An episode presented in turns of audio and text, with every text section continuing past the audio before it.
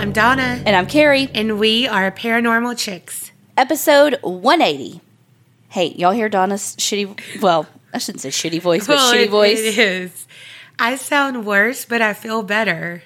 I mean, I take that. I'm sorry for y'all, but I, I do feel better. But my voice is, it's taking a hit. Yeah, she sounds pretty pretty terrible. So, uh, breaking the fourth wall a little bit here, but luckily we're going to record this in two parts, like over two days. Obviously, hello, two parts, but over two days. So, hopefully tomorrow when it's her turn to record her story, she'll sound a little bit better. Yeah, So if you're like, um, why all of a sudden does Donna sound better? It's because it's the next day. yeah. One day later. Well, no matter what day it is, we are super happy for all of our new Patreon. Pa- how do I call them? Patreoners. That was weird. All of our new Patreoners. Changeling alert. No, I was like, I almost said patronages is Oh. what I oh. almost said, and so that's why I was like, what do I say? Okay. Anyway, thank you so much, Haley H from California. Courtney D from California. Okay, do y'all know each other? Shelly F from Ohio. Scott Y from the UK. Bex H from New Zealand. And Ashley M from Arizona. If you want to join Patreon and get an episode shout out and get all the bonus content that these awesome people are getting, head on over to patreon.com slash the APC podcast. Okay, so since Donna's dying over there, and I think my story is kind of long, let's just jump right in. Alrighty. So Colby fucking loves movies, and I'm more of a like, let me just watch a TV show because I need to be able to like get up every so often. I just can't invest that much time into one thing, right? He fucking loves movies. And he put on this movie called Lords of Chaos the other day. Wait, is this about the band? Yes. Okay, I do know about it. Okay, so it's got, which I was like, is that Macaulay Culkin's brother? And he was like, I don't know. And I was like, let's look it up. And it totally is. It's Rory Culkin. Yeah. Rory Culkin is a super hard name. Like is. Culkin is a hard last name, and then you're gonna put Rory with it. Yeah. I mean, no shade to him. I mean, it's a nice name. I could never date him though. No, you would literally couldn't even be his friend, or No. you would just have to call him "What's up, Roy?" Like you would never be able to say his full name. I would have to just say, What up, boo? Because I couldn't get anything out. Hey, you. But he's on the cover. I know what it looks like. Well, Colby puts this movie on, and I come in after he's like watched a little bit of it, and I was like, wait, what is this? And I start watching it, and like, there's some scenes because it's based on true events. And of course, you said it's about a band, and it's about a band called Mayhem that is a black metal band from Norway. And so, being a black metal band, you know, they kind of twist some of the stories to make them look a little more badass and a little darker and a little against mainstream. You know, so some of the stories, they of course follow the lies more than the truth because it makes for a better movie, but it's the lies that are told around the band. But I mean, there was a moment in the movie where I was like, I, I can't watch this. And like, I had to leave and like go do something. Well, you know, I got a new vacuum cleaner from our Oh, um, salvage Lord. place. So I was like vacuuming. Well, I came back later and it was kind of getting towards the end of it. And it was like I was entranced by it. But now I cannot get this movie out of my head. Because you remember how with the Joker, I said it just was, had such a deep impact on me. And that's how this movie was. And so I was like, I got to do this story. I just want to say that now I think you should watch the movie because it was, I mean, it was a good movie, and it, the I was just like, Whew, holy shit! And it's based off of a book called Lords of Chaos. I think Ashlyn, uh, she mentioned this or she suggested this. Oh well, then damn, two weeks in a row. I might be completely off on that though. So all that to say, content warning about the story. One, I'm going to fuck up names. They're Swedish. I'm gonna fuck them up. And two, this was a very, very dark story to me. And there were a lot of aspects of this story where I was just like, holy shit.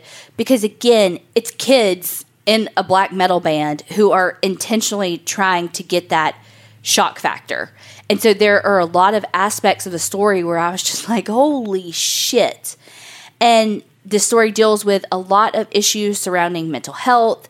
And again, I mean, this could even be a trigger warning, death by suicide, and that kind of thing. So just just know that this is a very heavy story. So if you can't listen to this week, please stick around for Donna's story or just skip this episode entirely.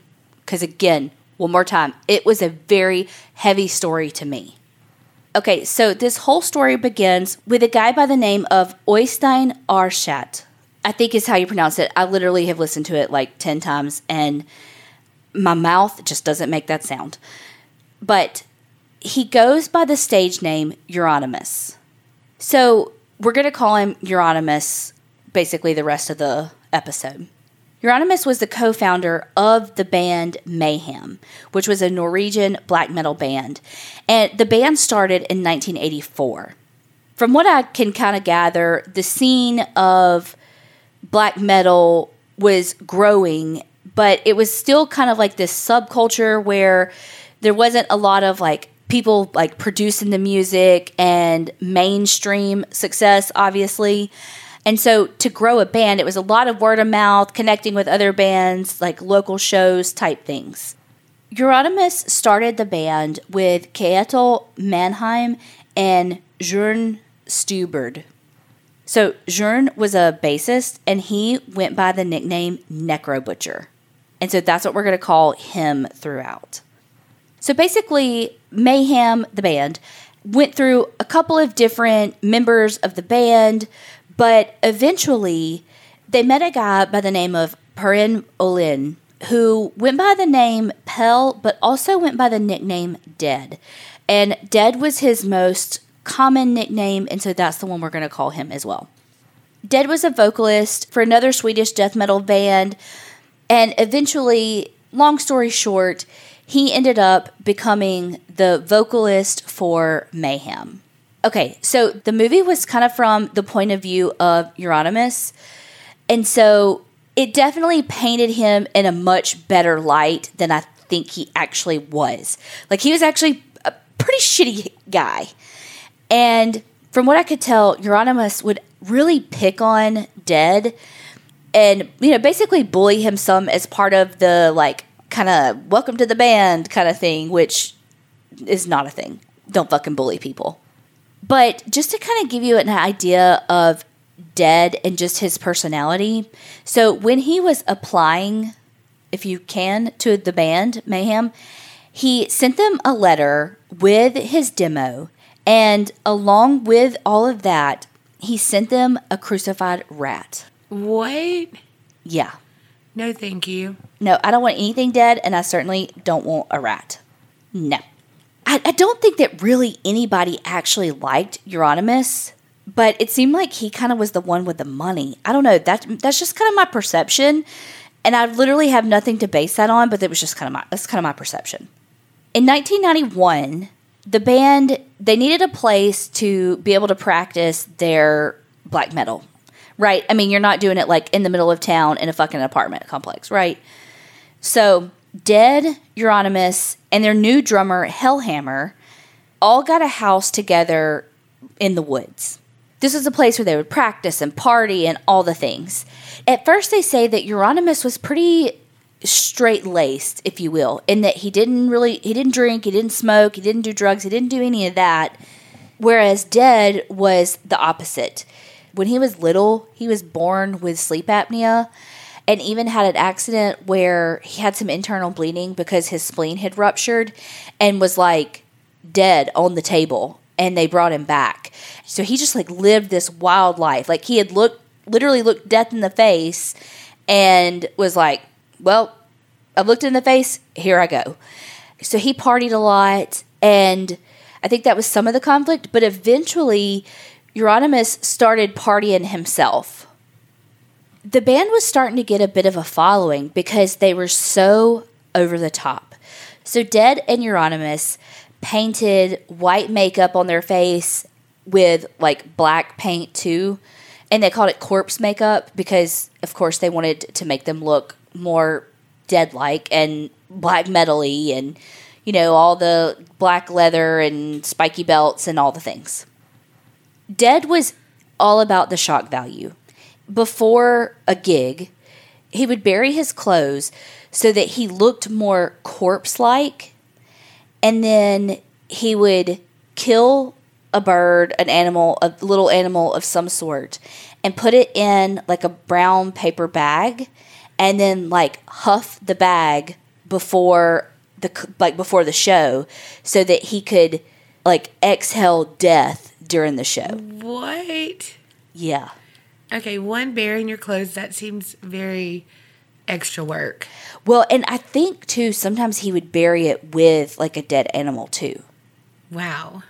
But that could also be like some of that could be extra Yeah. for stuff too. Like but sensationalized it. right, but I mean, he was literally dirty on So stage. he can exhale death. yeah, like he wanted he wanted like death in his nostrils to be like on his breath basically. Oh, that's so gross.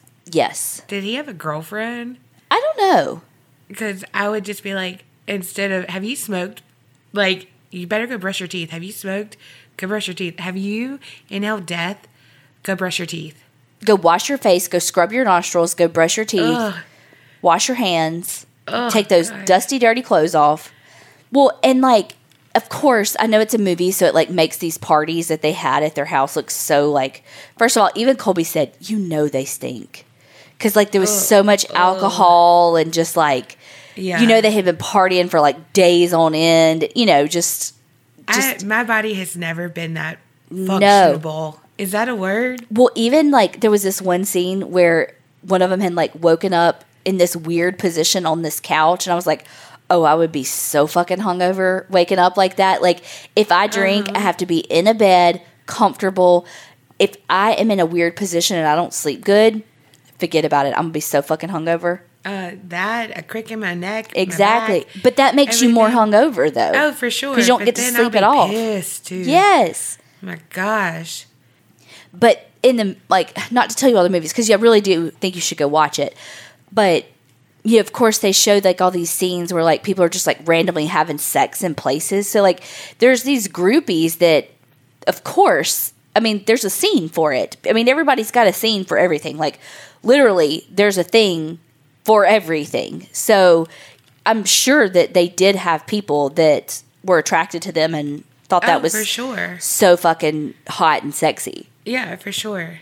they would go to the butcher and get a pig's head and like put it on sticks as part of their stage setup. And then, Oh, Ed Kemper, hello. yes. And then as the show was like winding down or over or just in, in it, they would like take the heads off and throw it in the audience. Now, this is again, you know, content warning for self mutilation and all, but Dead had a history of self harm with cutting. And he would even cut his arms on stage and like bleed and like put the like give the blood like in the audience and stuff. No. No. As an audience member, absolutely not. I do not know what diseases you do or do not have. I need some gloves. Right. Like Yeah. you could be the cleanest person in the world, but I ain't touching your fucking blood. I don't know what you got. Like, can I get a can I get a, a test or something before you be smearing your blood all over me? I feel like I'm skipping so much that it just explains really even how anti black metal Mayhem was as a band and how they really pushed the limits in their performances and in their everyday lives.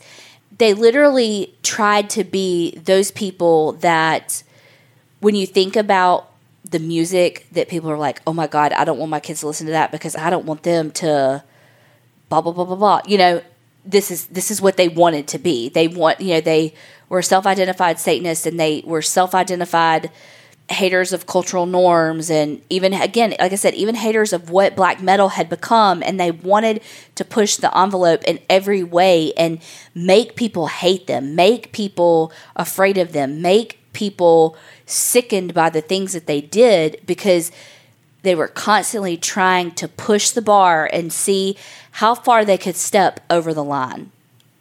Dead and Euronymous had a difficult relationship, as Euronymous did with most people, it seems.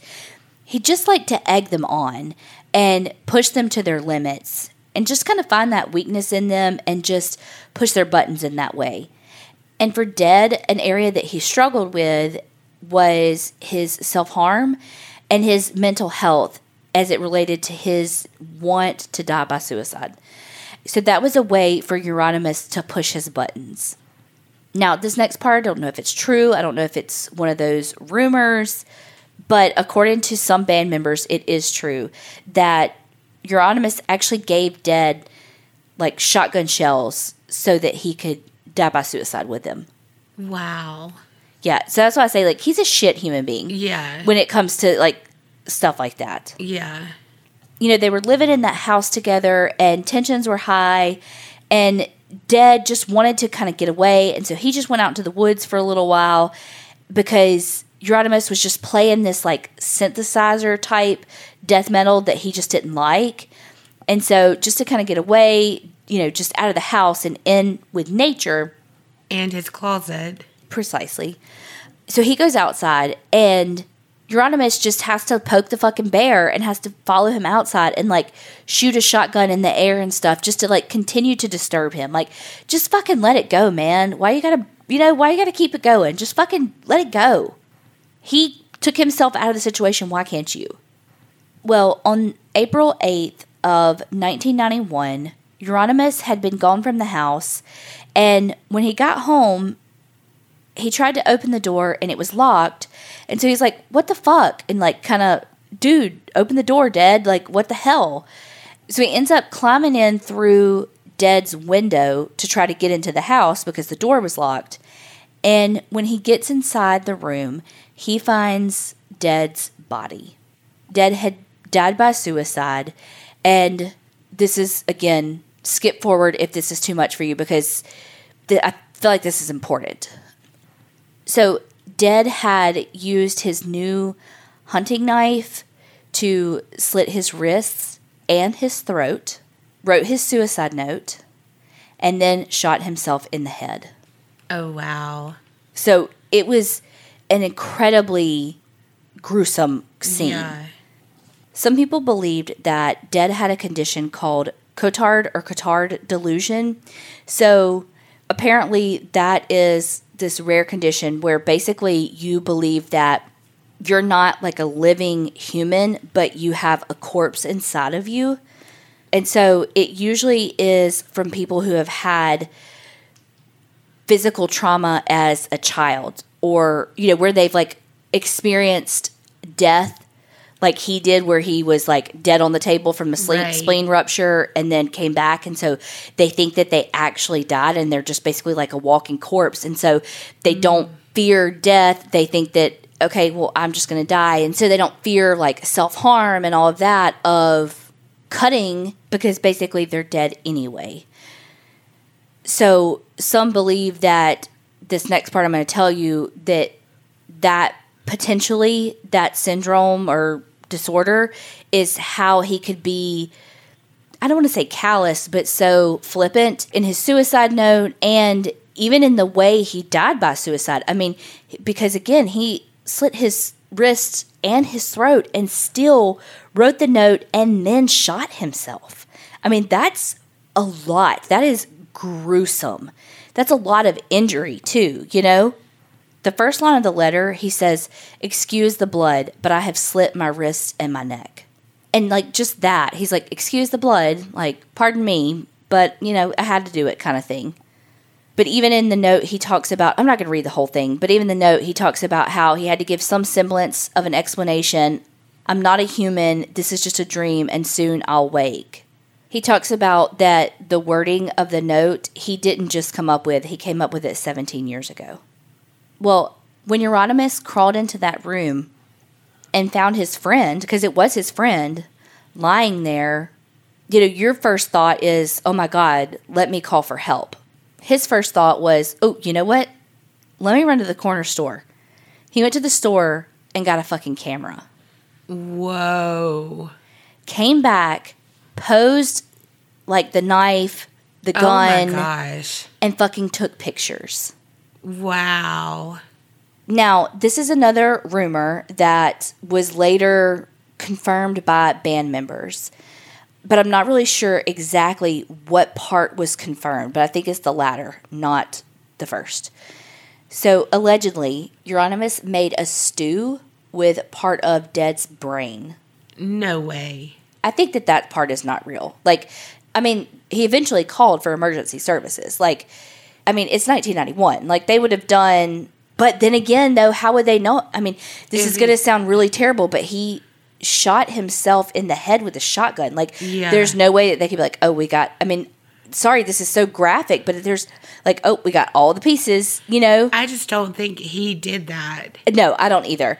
But the part that I'm pretty sure this is what the band did confirm, though, is that he did make necklaces from pieces of his skull. That I can believe. Yes. And in the movie, they showed that. And like, picture like those shark tooth necklaces that you used to get when you go to the beach as a kid. Yeah. Like, that's legit what it looked like. And he gave those out to band members and then just kind of other people in the scene that he deemed worthy. Well, here's the thing this caused a huge rift in the band because some of the members were like, This is our fucking friend. And you took pictures of him?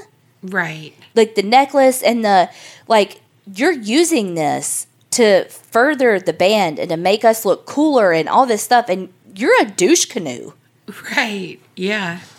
And then some people say that when Dead died by suicide, it was like a changing point for Euronymous. Like he became more obsessed and more into the black metal scene and just with everything satanic and evil and pushing the envelope even more than he and Dead already did. But satanic in not in the real satanic way, but in the satanic in the Fake satanic way. yeah, in the shock value, Right. what everyone believes Satanists are. Yeah, in the in the like I'm going to be this dark black metal music and I don't want these square parents to want their kids to listen to me way, Right. not in the uh, I'm an actual practicing Satanist way. Right. Correct. Necro Butcher even later was the one that was the most vocal about how fucked up it was how Euronymous handled the death of Dead. And like I said, it caused such a rift that Mayhem was only left with the drummer Hellhammer and Euronymous, who's the guitarist. And so I'm not sure at what point this happened, if this was before the members left the band or if this was after, but eventually the pictures were, of course, leaked on an album cover. And that had part of his suicide note on the album cover, Wow. which is why I didn't read the whole thing because even Yeah. though it's like it's online if you want to read it and I think I've even read an entire suicide note before, but there was just something about this one that I felt like it was a little more private and I just like I just feel like it's so exposed to the world and it's not fair. It's not like he's some criminal that he's not a fucking Ariel Castro that died by suicide in prison to avoid his sentence. This is someone who was hurting and in a bad place. Like I would have no qualms being like, this is all the things that Ariel Castro said, you know. But this, I just feel like his death has been used enough. Eventually, Euronymous and Mayhem moved on. Euronymous eventually opened a record store named Helvete, which is, I think, how you say it, but it's the Norwegian word for hell the movie basically said that he got the money for this store from his dad, which is why at the beginning I was like, I think he kind of fronts the money for them. I don't really know, but that's just kind of the feeling I got. And this was one of the things that made me kind of think that. Okay, so this store was in Oslo. Now, eventually, Euronymous starts putting the pieces back together and making a, the band again. And that's when Kristian Vikernes, who's also known as Varg, enters the picture. Varg's background is a little unclear because, again, he's going to want to make himself look way more badass than he actually is. But his mom did back up some of it. So apparently, his dad was a lead with an iron fist type of guy. Varg says that his family lived in Iraq, specifically Baghdad, when he was six years old for about a year. Now, he says his dad worked for Saddam Hussein developing a computer program.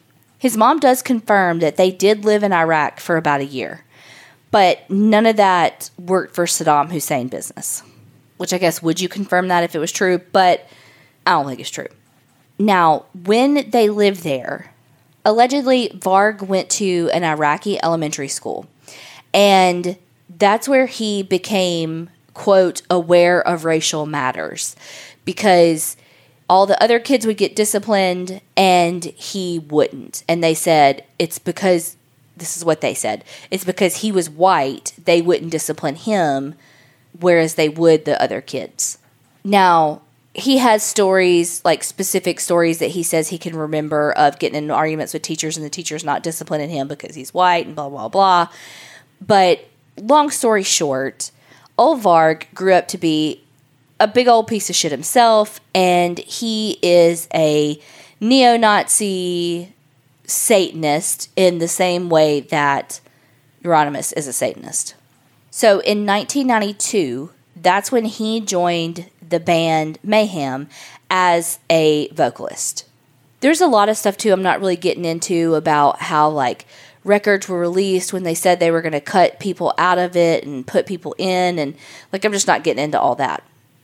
Now, Varg and Euronymous had not the same dynamic as Euronymous and Dead, but a toxic one nonetheless. They both tried to outdo one another, especially as it came to their like black metalness. You know, that's not a thing, but you know what I'm talking about. They wanted to see who could outdo one another, who could be more over the top, who could be more sadistic, who could be more outlandish, who could be more shocking, who could be more all those words. It seemed like they would do things to one another to push that envelope back and forth to one another. Once Varg joined the band, they started having church fires in Norway. The first one was June 6th of 1992 and by January of 93 there were at least seven other church fires, like arson attacks on churches in that area. And it was all these guys. Because of their Satanist beliefs, they were attacking churches. Wow. One of the churches that they burned down was built back in like 793. Holy fuck. Like it was a landmark. Yeah. Like it was a, a big fucking deal. Yeah. And while all the other churches were a big deal, this is the one that was like, wait, what church got burned? yeah. Can you imagine just that sickening feeling when you find out that that is the church that they burned? Gosh. For no reason. For no reason. Because it's not even their actual beliefs. Right. Well, I get a little confused on the timeline, but eventually Varg does an interview with a journalist, like anonymously, but also he had already been, like, one thing said that he had already been arrested for the burnings because they assumed it was them, but they just didn't have the evidence, so it ended up being dismissed. And through the interview, basically, he was like, Yeah, I did it. It wasn't Euronymous. He keeps trying to say he did it, but he didn't do it. it Oh was my really me.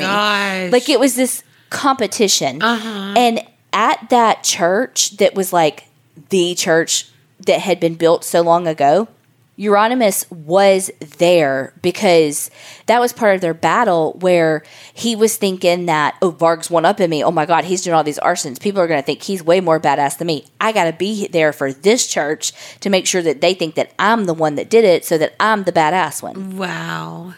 And I'm like, meanwhile, now you're just going to fucking go to prison, you dumb fuck. God. Another thing I read timeline wise made it sound like, okay, he did the interview. Police were kind of thinking it was him. He did the interview, and because of the interview, police arrested him for like a week. And while all that was going on, Euronymous actually had to close the record store because of all the bad, basically, publicity because of them fucking committing arson on these iconic churches. Yeah, that's what heinous crimes get to you. Exactly. That's what should happen. Right. Y'all got canceled. So basically, from there, they couldn't keep Varg because he didn't have they didn't have proof, yada yada yada, so they let him out. This seemed to kind of be the last straw for the relationship between Varg and Euronymous. And they decided that they needed to go their separate ways.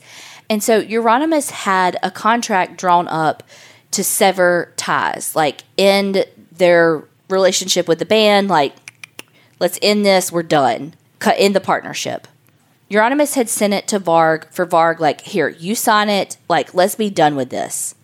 So on August 10th, 1993, I know, two days from your birthday, Okay, thank you. She wasn't gonna say it. until fucking smoking sisters from The Simpsons over here leaning in trying to talk. Okay, so August 10th, 1993, Varg and a guy from the band named Snorre Ruch, I hope I'm saying that right, they traveled, I'm making this time up, but like an hour. Like it was like they had to travel there at like four a freaking clock in the morning to Euronymous' house to bring him the contract that he had just signed. Now, Varg says that he was terrified of Euronymous because, I mean, this is a dude who like sent dead bullets to die by suicide. Like they're very aggressive. It's alleged that Euronymous had actually stabbed dead before. Like there's a lot of like physical altercations. Allegedly, when I think it was Varg had said to Euronymous, I wonder what it's like to stab somebody, he was like, You should go do it. Like he's just he's very encouraging in the worst possible way of people to do these horrible, heinous acts. And so Varg said that he was really scared that Euronymous was going to kill him when he went. Because he had also heard that Euronymous had a plan that he was going to tell him that he's got this contract for him, get it drawn up, and then when he came to give it to him, he was going to tase him and like subdue him and then stab and kill him. And he had heard that from multiple people that that was Euronymous' plan. So when he went there, he was scared. So meanwhile, why the fuck are you going at four o'clock in the morning and going to meet him at his house? Like, why not like I don't know, meet at a coffee shop? Like, why are you doing that? But I digress. So when he knock knock knock, Euronymous answers the door in his fucking boxers. Varg goes in and they start arguing. Now, this is the one of the parts of the movie other than the scene with Dead's death that was really really hard to watch. Because what ends up happening is Varg ends up taking a knife from Euronymous' kitchen and starts stabbing Euronymous. Now, the part of the movie that shows this is supposedly pretty accurate as far as, at the very least, the stabbings because they said that they took the autopsy and recreated that based on the autopsy. Now, one thing said that from what I read in all the articles, his body was found in his apartment, and then in, in the movie, he wasn't found in his apartment. So, you know, there's some obviously some theatrics to it, but the actual killing is supposed to be pretty accurate. There was another part that just stood out to me. So apparently, Varg, he didn't drink at all. Like, no drugs, no alcohol, nothing. But he really liked milk. Picture like Norwegian Ovaltine, whatever their like brand is. And there was just like a scene in the movie where he was just like stirring that and drinking that. And it was just very like, I just remember that scene. And then when I read that that's what he was like known for, he didn't drink and he, but he did drink that milk. And so he would just be like walking around parties where everybody's like, rah, partying, drinking, going crazy. And he's just like got his Norwegian Ovaltine, you know? And I don't know, that just really stood out to me in the movie and that was even before I knew that detail. And now going back, I was like, whoa, you know? And like the the milk part was at a pretty climactic part in the movie. And it was just like, let's pause and drink our Ovaltine. And it was just like, damn. You know, it was just that sadistic evilness. All in all, Varg stabbed Euronymous 23 times. He stabbed him five times in the neck, 16 times in the back, and two times in the head. In the back is that's wow. But two in the head? Yes. The back, it's like he's either laying down and not a threat to you, or he like ran and you chased him and stabbed him. But the ones in the head are just like, that's fucking gruesome. The attack and the screaming and all was so loud that it was enough to wake the neighbors for them to call for help. Golly. It's just like in that moment, I know you're not thinking about this because you're being attacked and all of that, but it's just like what you're feeling right now is what you made what you made so trivial over dead. Yeah. You know, like he was so cavalier about everything and so whatever and it's like no you're screaming and all of this is painful and all of the you know like this is real and you made it so you made it a staged thing that was on your cover art that you conveniently leaked you know what i mean Exactly. And even encouraged someone else to do to others and to themselves. Well, longer story short, police ended up arresting Snorre Ruch as an accomplice because he was like the basically the getaway driver. And they did end up catching up with Varg. And when they found him, he had 150 kilos of explosives and 300 rounds of ammunitions in his house. They say that he had plans to blow up this like leftist organization as part of like his white power bullshit. He had gotten rid of his clothes in a lake on his way home.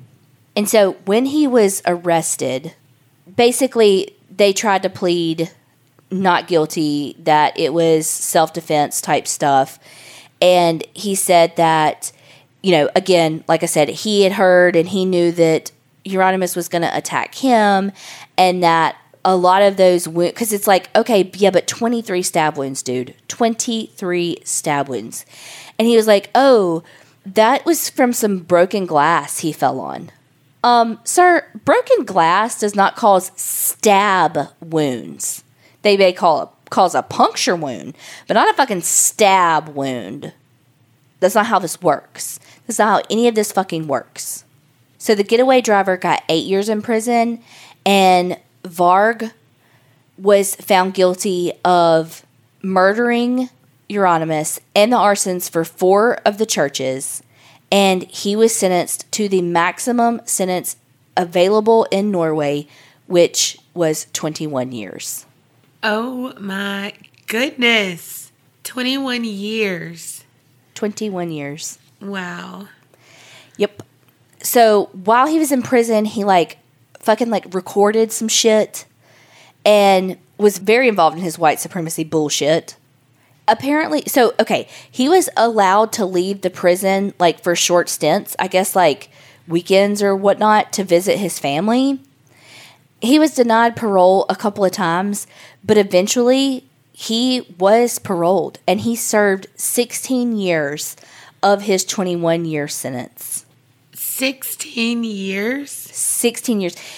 So since his release, uh, apparently he's not so like satanic anymore. He's more pagan, allegedly, and still makes music, but is still living his fucking neo Nazi bullshit. And so he's like married with three kids, and his wife is in on his bullshit too. So he was actually arrested in France because they thought that he was going to stage this terrorist act. So basically, they arrested him because on his website, he had started talking about this other guy's manifesto, who we don't even give a fuck about him, but he had been responsible for this bombing in 2011 in Oslo, which killed 77 people because he is a piece of shit neo Nazi as well. So on Varg's website, he was talking about War in Europe Part 5 and talking about that guy's manifesto and just talking about all this stuff. Basically, like kind of almost like rallying the troops. And so they arrested him because his wife had just bought some more guns. Legally, she had bought them, but it was enough for them to go, Did he just, is he about to, did, is he? I never found anything else that came of that. But that's the last piece of him I found on the internet. So clearly, nothing has fucking changed with him. He's still a piece of shit scumbag who is still up to his neo Nazi bullshit and trying to destroy people's lives, just as he did before with Euronymous. And was Euronymous a good guy? Absolutely not. But does anybody deserve to be murdered? No. So that's the story of the black metal band from Norway, Mayhem. I had never heard of Mayhem before Me neither. that, but I'm not in the black metal scene either. Me neither. And if someone said they were going to exhale death, I would have been like, uh, no, never mind. Not my bag. Literally, your bag, because that's what he inhaled it out of. Done. I'm done. Not, maybe not the best choice of whatever those things are called. but yeah. And there's so much more to the story. Like Varg said that he killed this other guy in the woods. You know, there's just like so much else that I just didn't even, there's no time, you know? Yeah. I mean, there could be like a multi part Well, there's a whole movie about it. and a book. yeah. And I can't remember if it's Hellhammer or Knuckle Death or whatever the fuck his name was that is like, has written multiple books about it too, or, you know? Mm-hmm. It's definitely sad that Euronymous died or was murdered. But I think the the saddest part of the story is the mental health issues that Dead faced that he did not receive help from. Either whether it was from that rare condition that they thought he may have, or it was just a mental health disorder. I mean, I think either way it's mental health. But anyway, the point is is that he had some serious trauma and demons that weren't addressed and Right. he died at such a young age. And so that's what's so sad about the story. Yeah. And that his trauma and his death was used to gain fame and gain infamy and gain money for the band. Yeah. Which they're still doing, though, if they wrote books about everything. But if it's more autobiographical, then no. I mean, you could say that about literally anybody who writes a biography about their trauma. You could. But that's not fair. It's it's their right to tell their story, and it's therapeutic in a sense to tell your story that way because the band members were traumatized as well. Oh, for sure. So it's therapeutic, and it's so I don't I don't think so in that way. I don't know. I haven't read any of the books. So I- But just conceptually, though, I mean, Yeah. But I'm just saying I haven't read them, so I don't know what kind they are. Okay, well, with the heavy ass story of Kerris', we're doing something a little lighter, kind of, because I'm doing a cryptid. okay. So does it sound like your voice? Um, probably. That's like how I picture the cryptid would sound, like if it was like a creepy crawly, like uh, that's probably how I would sound. Well, it's not. It's not creepy crawly. I'm talking about the Honey Island swamp monster. This is a cryptid that's actually one of Creep Mom's favorite, I believe, but I could be wrong about that. So, first off, you hear swamp and you know it's going to be local to us somewhat. Well, the Honey Island swamp is in St. Tammany Parish and it's basically 20 miles long, 7 miles wide of marshland. It's located in the Pearl River Wildlife Management Area and it's known, according to Wikipedia, to be one of the most pristine swampland habitats in the United States. This is because it's one of the least messed with swamps in the country. So, pretty much, it's like still in the original packaging. It's known as Honey Island due to all the honeybees that were seen around the marshland at one time. I have wanted you to do this one so bad. Do you remember when we went to the Audubon Zoo not too long ago and they had like a exhibit that would have been him and like Oh, no. what he looked like? You don't remember me sending you that picture and be like, "Look, it's the Honey Island Swamp Man." Like I want you to do Uh-uh. him. Uh uh I don't. That's funny. I don't remember that. But did you fall for it like you fell for the Snuffleupagus I hate you so much.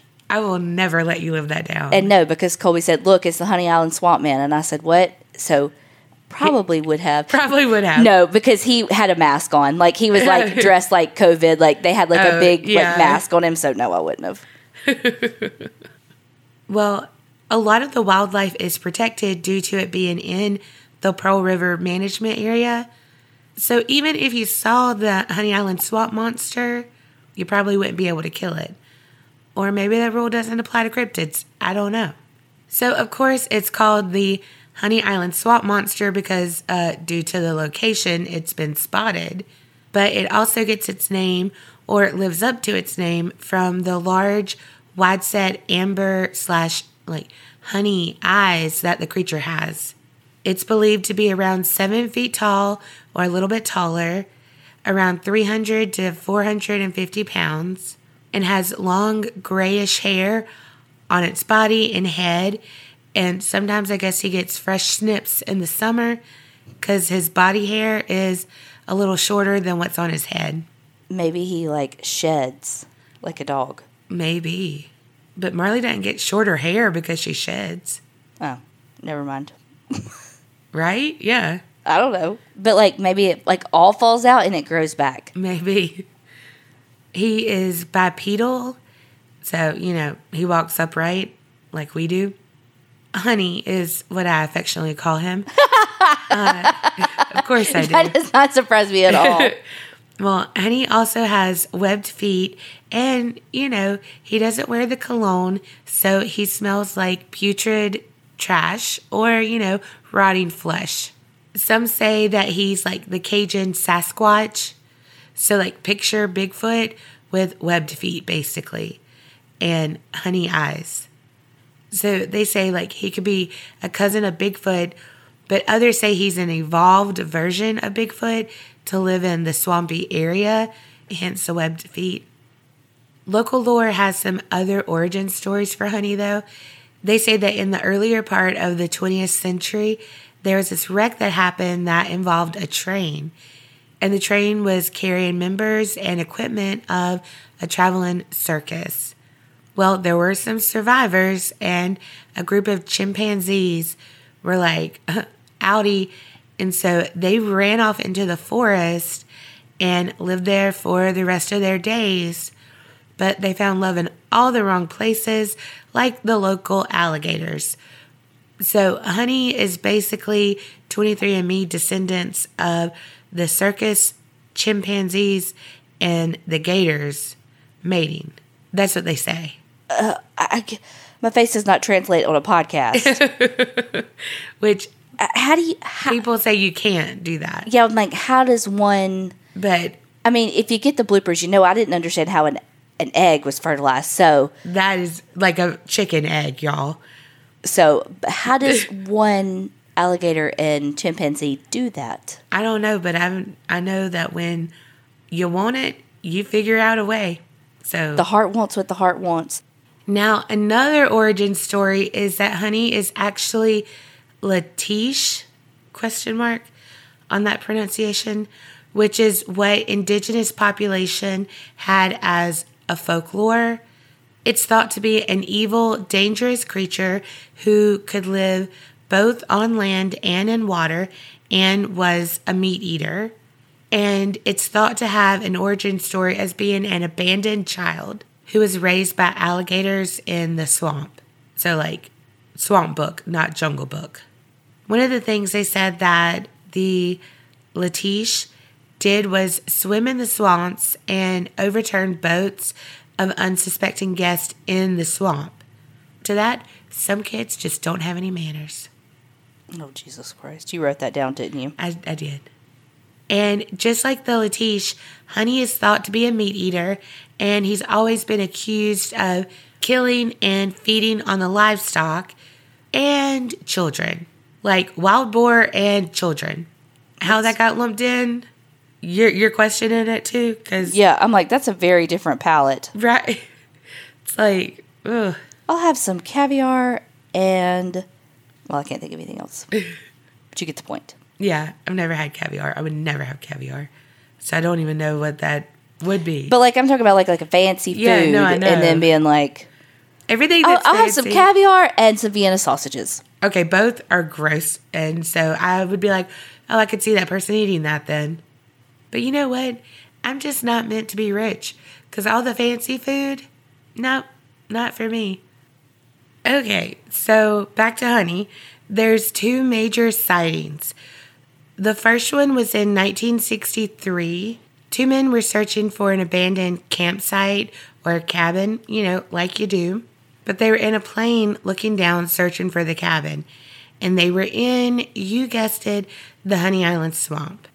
Well, the men were Harlan Ford and his friend Billy Mills. They saw this clearing and then they saw some movement, and it was a creature unlike anything they had ever witnessed before. They held eye contact for just a moment and then it rushed away into the underbrush. Harlan was interviewed later and he said that it was ugly and sinister and looked like something out of a horror movie. I think they were shooting some B roll for a documentary about that abandoned campsite or cabin or whatever, but it was with the Super 8 camera. And they caught Honey on video when they were dragging some wood back to their campsite that afternoon. They went a little ways down from that place because obviously that wasn't the site for the cabin, but the Honey Island Swamp is huge. So it was still in that same vicinity. Well, they first saw Honey on all fours and they thought it was like a big boar or something. But then when they were talking about it, like, what the fuck are we looking at? What is that? The creature stood up on two feet and then took off. And that's what they have on camera. Well, then they returned a couple of years later in 1974 during a duck hunting trip and they realized that they were back in the Honey Island swamp. That's also when they noticed that there were some wild boars around that were dead and, um, yeah, they had their throats like torn out. Shit. At first glance, they were like, damn, those gators did the boars dirty. But then they were like, wait, we're really not by any water. We're not super close. So they kind of looked around for any evidence as to what might have done that to the boars. And that's when they saw a footprint. Well, several footprints.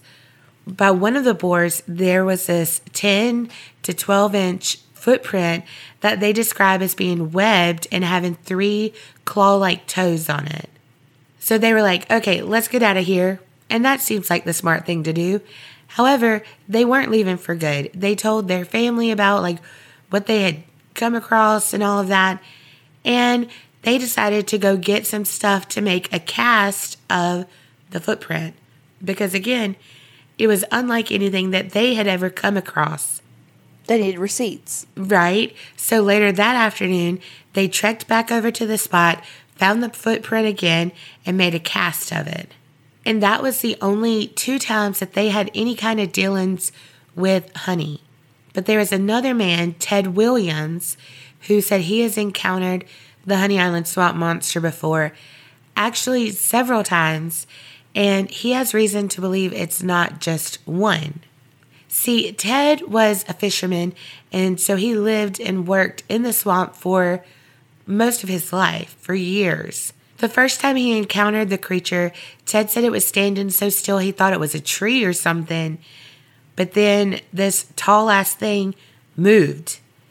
And he said it jumped over the water, ran past him, and then it disappeared in the dense brush. But he said even though he freaked the fuck out, not his words, but even though he was scared, it was really just because something was there that wasn't supposed to be there and it startled him. But he didn't feel any aggression or anything coming from Honey. Another time that Ted and Honey crossed paths, there were these two creatures, just like the one he had seen before, but this time they were swimming in the lake or the swamp. They were swimming in some water that I wouldn't get in. You don't get in anything other than a swimming pool. Ex- So exactly. So it was natural water there. well, he said they had really long arms, and they swam like a human, like doing the same like strokes as a human would. During an interview, he said that he could have easily killed them, but they seemed too human like and that they didn't want to do any harm to him, so he couldn't justify killing them. It is said later on, though, that Ted went out to check his gill nets. And just kidding, like I wrote that because I watch Alone, that show on history, and they always talk about checking their gill nets and traps. And look, I watched the show. I could never be a fucking contestant ever. And so I don't know, it just reminded me of that. But he really did. He went out to set trout lines. So kind of like gill nets, sort of. Not really, but kind of. He went out and was never seen again. Oh shit. Dun dun dun. So maybe they did want to harm him after all, Maybe they said, I'll eat whatever doesn't eat me first. right? He should have ate first. Another eyewitness is a man named Perry Ford. He heard honey and he said that it screeched like an owl, but it was deeper and it sounded stronger. Perry also said that dogs picked up on the scent and started to hunt the creature one night while it was circling his tent. He said he that the creature kept making that noise and stuff and he could hear it moving. So around daylight when he was brave enough to go outside, there came a pack of dogs that made their way to his camp too and were circling it over and over like they were smelling the creature. And then they left and disappeared in the woods like they were, again, like running after that creature. But then there were two guys named M.K. David and J. Michael, and they wanted to do some investigating of their own and shoot some like B roll for their documentary. So in 2003, they made their way downtown, just kidding, but to Honey Island Swamp. However, their plans were thwarted by the locals because they told the guys everything was a hoax. Honey was just like a local joke. They said that Harlan Ford and his friend Billy used a shoe with three toed attachment to it to produce that footprint mold and that the shoe had been found. Oh shit. Yeah. And also remember that Super 8 footage that he had gotten when he was like doing his little B roll for his documentary about that abandoned cabin? Mm-hmm. A lot of people say it was kind of just a knockoff of the infamous Bigfoot footage, and it was never released because it was obviously a ripoff. That's what they're saying. Because it wasn't until his death and his granddaughter, Dana Holyfield, was going through some of his shit and she found that footage. So later, she used that footage in a documentary she made about Honey. And she's done a lot of stuff about Honey, like a documentary, some books. She does the circuits about it. But she says that she doesn't have any good reason that she could come up with why her grandfather didn't release the footage. Also, though, if you want to see the footprint mold, like obviously we'll have a picture on the website. But if you're local to the area, Dana donated it to the Abita Mystery House. Oh, they make some good beer. root beer.